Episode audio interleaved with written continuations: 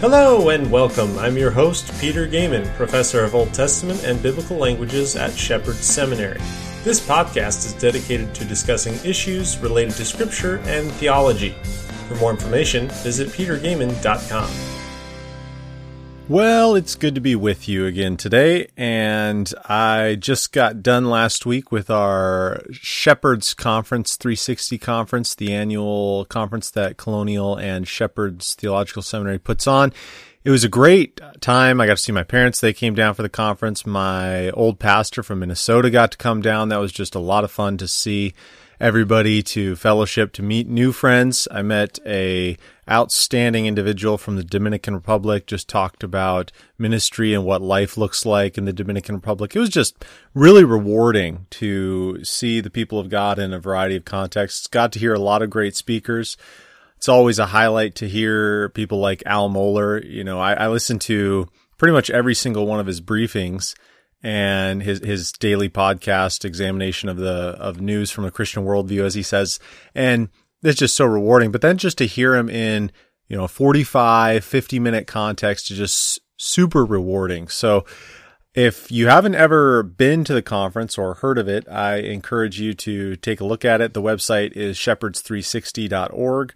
That's shepherds360.org. If you want to find out about what you can do to attend next year, they still have a discount on the registration for next year, which is, you know, already they have, I think, uh, over 200 people registered. So I think this year they had over nine or over 800. I'm not sure what the final numbers were, but it was just a great uh, selection of pastors, church leaders, men and women from uh, around the country really and even parts of the world so it was it was a lot of fun so at the conference myself i had an opportunity to give a workshop entitled communicating truth about transgenderism and it was really rewarding to just see people want to work through this issue i mean the room was packed out we had you know people standing in the back and everything and it was it was great to have conversations both before and after with just people who knew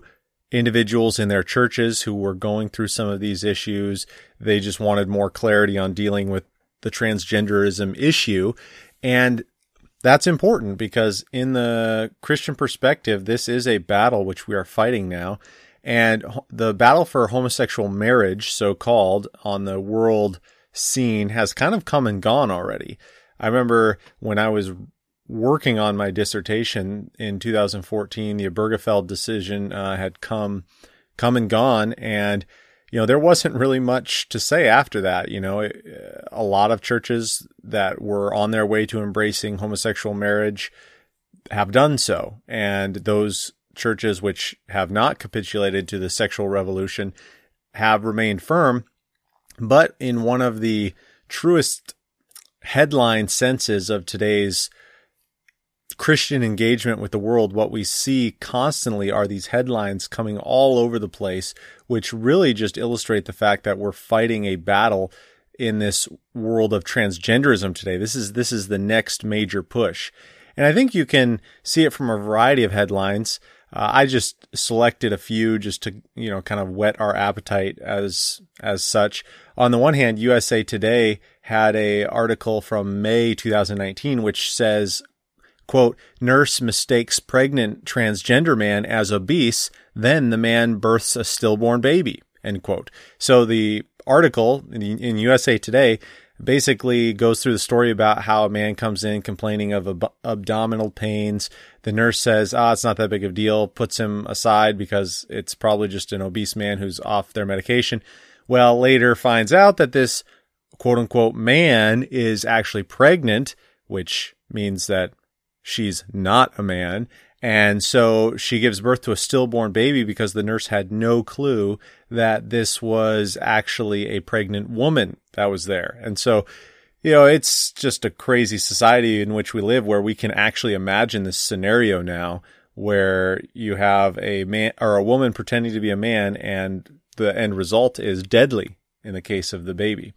Well, you also have uh, indications from across the pond, as it were, in in the rugby leagues. We, we're not too much into rugby in the United States, but in rugby, there's a big, um, I guess, turn of events at at this juncture because there are a lot of referees that are walking away from the sport because there are men who have transitioned to women and the referees are leaving because they're scared for the real women in the sport of rugby because the men uh, are it's easier for men to cause injury to the actual women to break bones etc and so a lot of referees are leaving instead of being potentially culpable for not being able to effectively guarantee the safety of the women. Well also in uh, just even a couple weeks ago, you had an individual by the name of Rachel McKinnon who essentially defended the world master sprint title for cycling. And uh, the uh, there was quite a bit of stir on this because uh, the next two finishers were biological females, but this is a transgender athlete who identifies as female, although he is biologically male. And this individual by the name of Rachel McKinnon uh, basically set you know these records, defended the sprint title, and in fact, I don't have the quote uh, in my research, but I remember running across it uh, where he said, uh, "Anybody who who does not want transgender athlete competition is just scared of the competition, essentially." And what a what a crazy world in which we live where these are the kinds of headlines that we see. We see transgender athletes popping up in all the sports. Wrestling sports have made headlines. You have track. There's a there's actually a lawsuit filed in Connecticut as reported by the Washington Times about uh, these two transgender athletes that got first and second and so displaced the actual female runners. You know it's just it's just a crazy crazy world crazy time in which we live. But if it was just athletics, if it was just these cultural, uh, anecdotal occurrences where, you know, it's, it's shocking, it's surprising, but it's, uh, it doesn't really affect us. That would be one thing. But this is actually indicative of a larger push to that is really detrimental to the family, but also it's going to be an onslaught of persecution against the Christian church. And this is illustrated, I think, really well by the fact that in 2014, Time magazine came out with a article called The Transgender Tipping Point. And in that article, the author, Katy Steinmetz, argued that quote, nearly a year after the Supreme Court legalized same sex marriage, another social movement is poised to challenge deeply held cultural belief. And in that article, as well as in other places, uh, what the sexual revolutionary advocates uh, state is that transgenderism is equivalent with the civil rights movement. So th- the skin color which you have is the same as how you practice your sexual preferences. Now, as a, in the words of Al Mohler, a a tale of things to come. In other words, you have even over the last couple months a story breaking in the UK where a Christian doctor lost his job because he refused to identify a six foot tall bearded man as madam. And so this made national news. It was reported by the Telegraph, the London Times, and one of the things that Al Mohler states in commenting on this story, and again, I encourage you know all good Christians to listen to the briefing, obviously, because you know it's just so good for our uh, intake of of news from the Christian perspective. Really thankful Al Mohler does that. This is what he says. Once again, we see the inevitable collision between the newly declared sexual liberties, which are so essential to the transgender and sexual revolution, and religious liberty. And you'll notice that in this case, as in so many others, it's religious liberty that loses. And his reference, by the way, is to the to the story as reported by the Times of London, where it said that, quote, the panel stated that Christians should not be discriminated against their beliefs, but that Dr. Mackereth's, which is the name of the doctor, that his views were incompatible with human dignity and conflicted with the rights of others, specifically transgender individuals. So what it's saying there, the Times of London was reporting, is that we acknowledge the religious liberty of Christians unless it impacts somebody else, unless it infringes on their rights. And by the broad definition that's being imposed here, if somebody wants you to call them a female, even though they're male, and you refuse to do that on religious grounds, which this doctor had done, citing Genesis 127, well, then now you must cave your religious liberty to the sexual freedom which we are experiencing.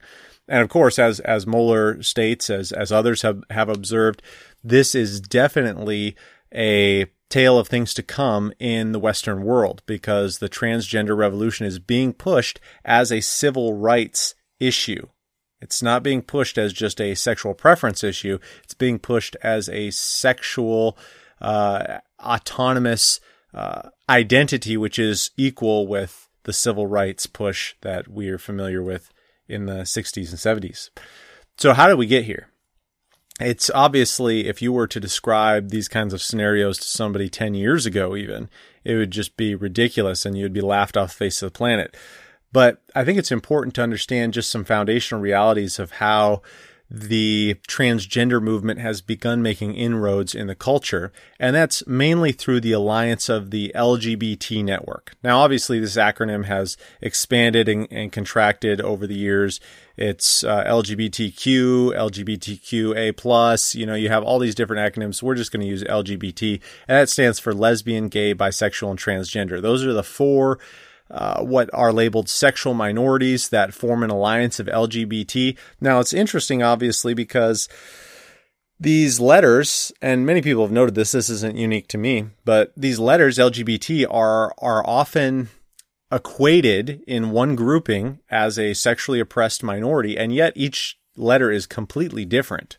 I mean, you have the whole idea of gay, which is much different than transgender you have the idea of bisexual, which is something completely different than somebody who holds to uh, the uh, homosexuality or or their gay identity. All of these are much different, and they're they're dealing with different presuppositions.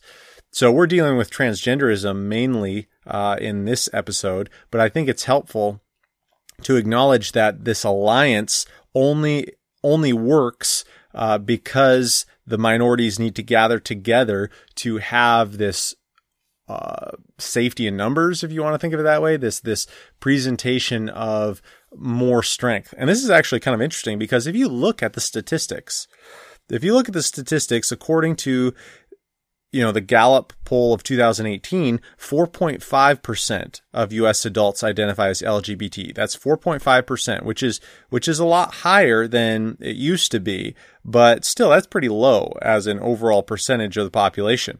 And if you think about just transgenderism itself, according to a 2016 study put out by the Williams Institute, the transgender population is only 0.58% of the US population. So transgender, those who claim to be transgender are not even 1% of the population. And so when you think about this and you look at these, these statistics, you say, okay, well, this is a very small percentage of individuals.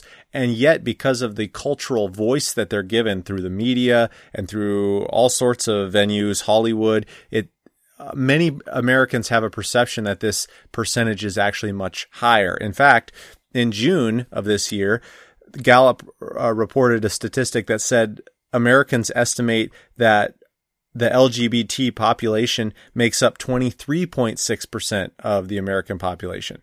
So think about the disparity of that. There's actually uh, four and a half percent of U.S. adults identify as LGBT, and the average American, apparently, according to statistics, assumes that we have almost a quarter of Americans being LGBT because of just how prevalent it is and just the statistics that are involved with that. So it's pretty shocking.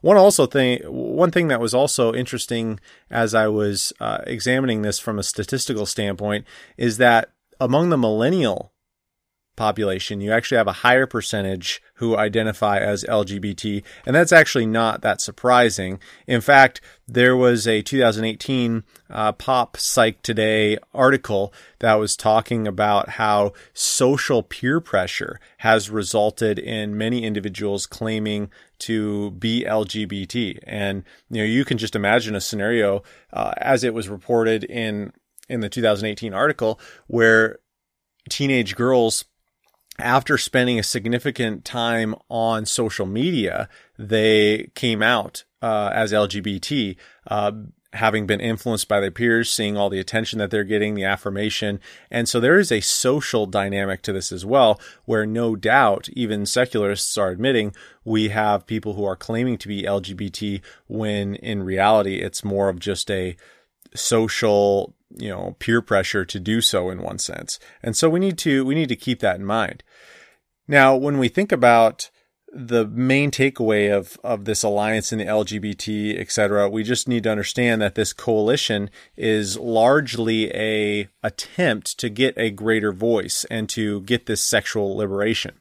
And one of the things that how this played out, uh, and, and, one of the books you need to read on this is uh, by Al Mohler. It's entitled "We Cannot Be Silent." I believe the publication was 2015. I'd have to look that up, but I think it was 2015. He has a chapter in the book, chapter two, which is entitled It Didn't Start with Same Sex Marriage. And his whole book, We Cannot Be Silent, is basically a history of the sexual revolution and just how it developed. And he points out four key components of this uh, development or this revolution and what has led to it. He points to birth control and contraception. He points to divorce. He points to advanced reproductive technologies and he points to cohabitation. These four hinges, if you will, have led to this opening of the gateway by which uh, homosexual marriage, transgenderism, sexual autonomy have all been ushered in. Now, if you were to look at the landscape of America in the early 1900s, you would see a society, a culture which was largely influenced by the biblical picture of morality. You had churches that largely embraced marriage and would reject this idea of birth control and contraception. But as it became a popular push on the secular side of things, churches slowly began to cave one by one. And the first church to go was the Church of England, which became the first denomination in the 1930s to embrace and even make a positive argument for birth control and contraception, which was largely based on this belief that the world was being overpopulated and that unless we do something, starvation would take place. Now, it's, it's interesting because the Roman Catholic Church continued to oppose birth control, but the evangelical movement, although we had separated from Catholicism, we largely, you know, abandoned any kind of defense of why uh, children are essential to marriage and, and how that should be involved.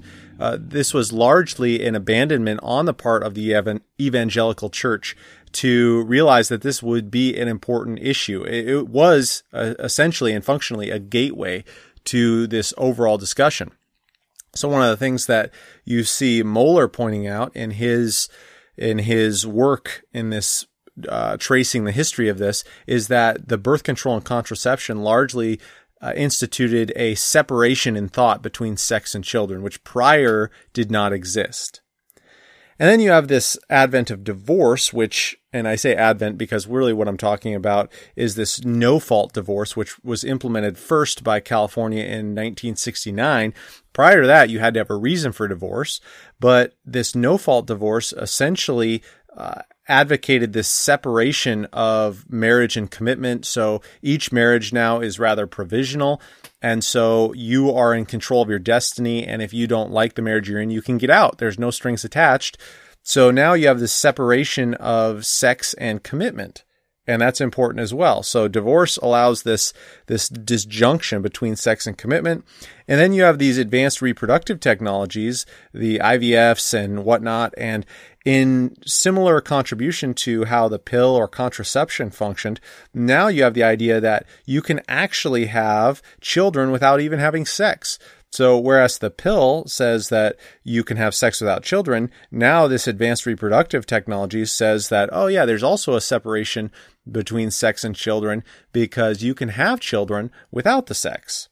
And then obviously cohabitation plays into this as well because then you even have this complete dissolution of marriage, the idea that that's necessary because you can just have uh, sex without marriage now, and children are a totally separate issue. So you've had a complete dissolution culturally of this idea of marriage being foundational, sex being related to marriage, and children being related to sex. All of those have been disjoined, have been uh, decompartmentalized, and ended up being found as non-essential to the cultural idea. So what ends up happening then after all after the dust clears is that after these four steps have uh, arisen and and become the cultural norms, if you will. Well, what we see then is the only thing left as far as related to sexuality and the family life is complete autonomy. So autonomy is the word of the day because autonomy relates to being self self-governing. So you're in control of everything. You're in control of even who you want to have sex with and how you want to have sex. You're in control of your family and what that should look like. You're in control of all of these things. And so sexual autonomy then becomes the hallmark of this culture in which we live. All right, so that's basically how this sexual liberation movement takes place and why we have such a freedom of expression in sexuality now is this sexual autonomy. But I want to switch gears a little bit here and talk about the presuppositions of transgenderism because I think it's important to understand the mindset of somebody who embraces transgenderism or the idea of transgenderism. And I'm not going to say that these are this is an exhaustive list. I'm just going to give 3, but in thinking about this, I do think these 3 are foundational in understanding transgenderism. The first presupposition of transgenderism is that God is not our sovereign and intimate creator. Now, I'm not saying that everyone who embraces transgenderism is an atheist or doesn't believe in God because some people do. In fact, Bruce Jenner is a famous transgender advocate who himself has transitioned to someone known as Caitlyn Jenner. And he has been on record saying that God created him and he created him with a female soul. And so we acknowledge that it's not a complete denial of the creator sometimes, but I think that's where the two adjectives come into play sovereign and intimate. Because to claim that someone is your sovereign, then, and specifically in this context, your sovereign creator, what it's saying is that God has created you. He is your creator. He has created you and he, as your creator and as your sovereign then, gets to dictate how you live your life. And so this is where that big disconnect between autonomy and God's sovereignty uh, plays in because if you are uh, in embracing the transgender revolution, you have to say if there is a God, then he doesn't govern my sexuality. I have the right to choose. I have the freedom to choose how I want to do that. Whereas obviously as Christians, we would say, no, God is sovereign and he has the right and authority to dictate how we ought to live our lives in the created order. Now that brings up the second adjective. He's not only the sovereign creator, but he's, or the transgender revolution would reject him as the sovereign creator and also reject him as the intimate creator because it's also essential to acknowledge that God just didn't make a mistake or randomly make us and hope for the best. No, he's intimately involved in our creation. And that there's a rejection of that from the presupposition of the transgender community. Now, second to that, and it works uh, along with that, is that the spiritual self is distinct and superior to our physical self. So not only is God rejected as sovereign and intimate creator, but also the spiritual self is distinct and superior to our physical self. So here a lot of people have acknowledged that you have similarities to Gnosticism, uh, the early church heresy where you have the exaltation of the spiritual over and against the physical. And so you have emotions and feelings. They have the priority. It doesn't matter what body parts you have. It doesn't matter what chromosomes you have. All that matters is how you feel and what you want. That's literally all that matters. In fact, in describing this, I guess, issue, one of the quotes by Katy Steinmetz in her Time magazine article in 2014 said basically uh, one oft explanation that sexual orient one oft explanation is that sexual orientation determines who you want to go to bed with, and gender identity determines what you want to go to bed as. So what she's saying there, in really stark terms, is that you have complete, uh, you have complete autonomy in deciding what you want to do, and that's really the key: is want what you want to go to bed with and what you want to go to bed as. It's whatever you want. That's that's the main issue. And of course, your emotions, your feelings have the priority then in making that decision. And then obviously that leads to the third one then very clearly is that each individual is completely autonomous in his or her sexuality and gender. So you have the rejection of God as sovereign and intimate creator. You can have a God, you can have a creator, but he has to match your mold. You, you have to have a God in your own image instead of the one of the Bible that dictates even sexuality. So there's a rejection there. You have the exaltation of the spiritual instead of the physical. Uh, there's a sharp disconnect there, whereas the Bible would teach the combined aspects of that. And then you have the major takeaway is that you have the complete choice 100% uh, you get to go to bed however you want and with whoever you want. That's those are the only rules. Uh, as long as there's consent involved that's that's that's all that matters is you can do whatever you want. Now we look at these issues from the transgender perspective the presuppositions and they are starkly contrastive with the biblical foundation. On the one hand, the biblical foundation is God created each individual in his image as male or female. Genesis 127. And obviously that's a foundational verse. Uh, Genesis 127 says, So God created man in his image. In the image of God, he created him. Male and female, he created them. So to put it bluntly, there's no evidence anywhere that there could be any alternative genders uh, there's no third gender. There's no 47 million different kinds of gender identifications. The Bible says there's two genders and that God is the creator and he has created each individual in that way. And that brings up the second presupposition from a biblical standpoint is that God is intimately involved with his creation and sovereign over it too. If we want to think of the opposites with the presuppositions of transgenderism, you have Psalm 139, 13 through 16. You have Exodus 4:11, John 9, 1 to 3. Each of these texts really emphasizes the fact that God's involved with creation. For example, Exodus 4:11 reads, then the Lord said to him, Who has made man's mouth? Who makes him mute or deaf or seeing or blind? Is it not I, the Lord? So there, I mean, God is very clearly pointing out that he has made man in a certain way. And we can we can fine tune this this whole discussion even a little more because not only has God created us and He's created us male and female and He's He's intimately and sovereignly involved with that, but also Scripture is very clear that God expects us to live within His created parameters, and that's one of the things that that is very important. And we even talked about this a couple episodes ago on just the foundation of the law, how the law benefits us and working through that is that the law helps us as it reflects not only God's character, but also it reflects how God wants us to understand and live within his created design. And so we can look, for example, at Deuteronomy 22 5, where it says, A woman shall not wear a man's garment, nor shall a man put on a woman's cloak, for whoever does these things is an abomination to the Lord your God.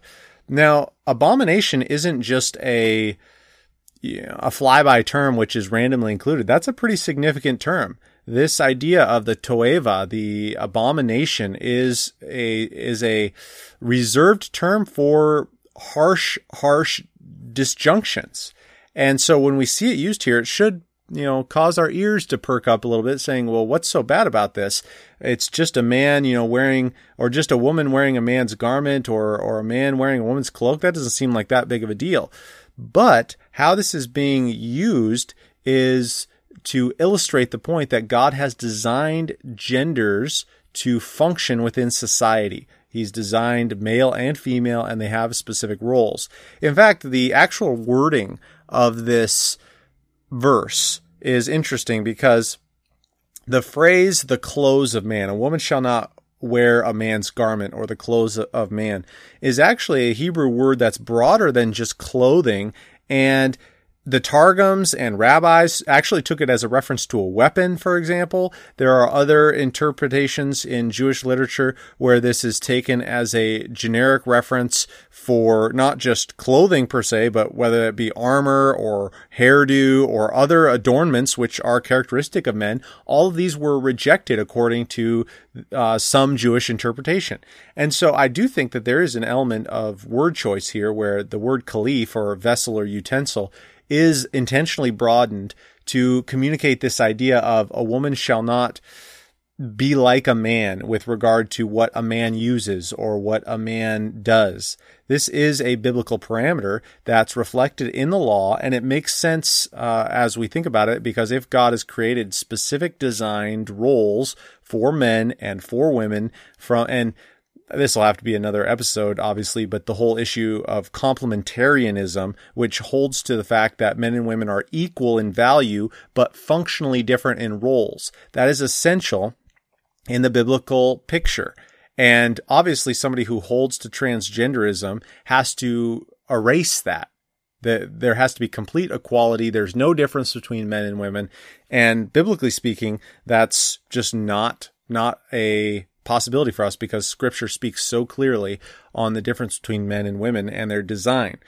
Uh, the illustration uh, I, I kind of like to give just because it uh, really illustrates the point, I think, is I enjoy watching football and, you know, it's just kind of comical sometimes the things that happen, but you could just imagine the absolute comedy of a scene where everybody on the football team just decided to do whatever they wanted and that they they observed no role distinction whatsoever. You had the kicker trying to be the quarterback, you had the quarterback trying to be the kicker, you have the placeholder trying to be the uh, linebacker. You just imagine everyone trying to do a different role than what they were actually drafted and paid for, and the team would be decimated and they would never be invited back into whatever league they're playing in. Obviously, well, on a very uh, simple level that does illustrate the fact why this is so important for God's design is if he has designed roles for men and women and then we just erase those roles and let men and women do whatever they want, well, I think we're in big trouble. And I think there's a biblical case to be made for that. And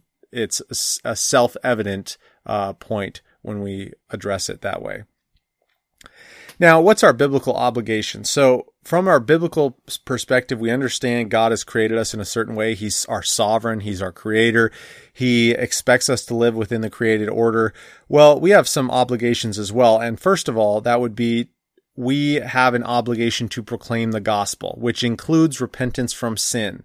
And this is at its core, the transgender movement, the homosexual movement, LGBT is an attempt to redefine sin, at least from a biblical perspective, or I should say from a loosely quote unquote Christian perspective.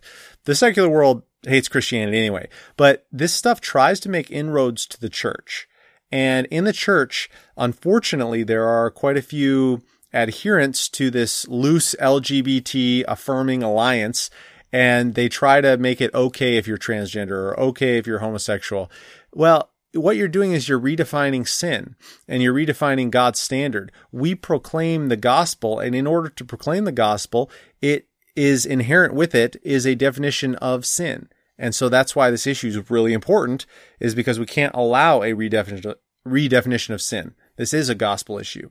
Second of all, we have an obligation to work for the good of culture and society. I was in a discussion once where an individual, I was just arguing about the insanity of transgenderism.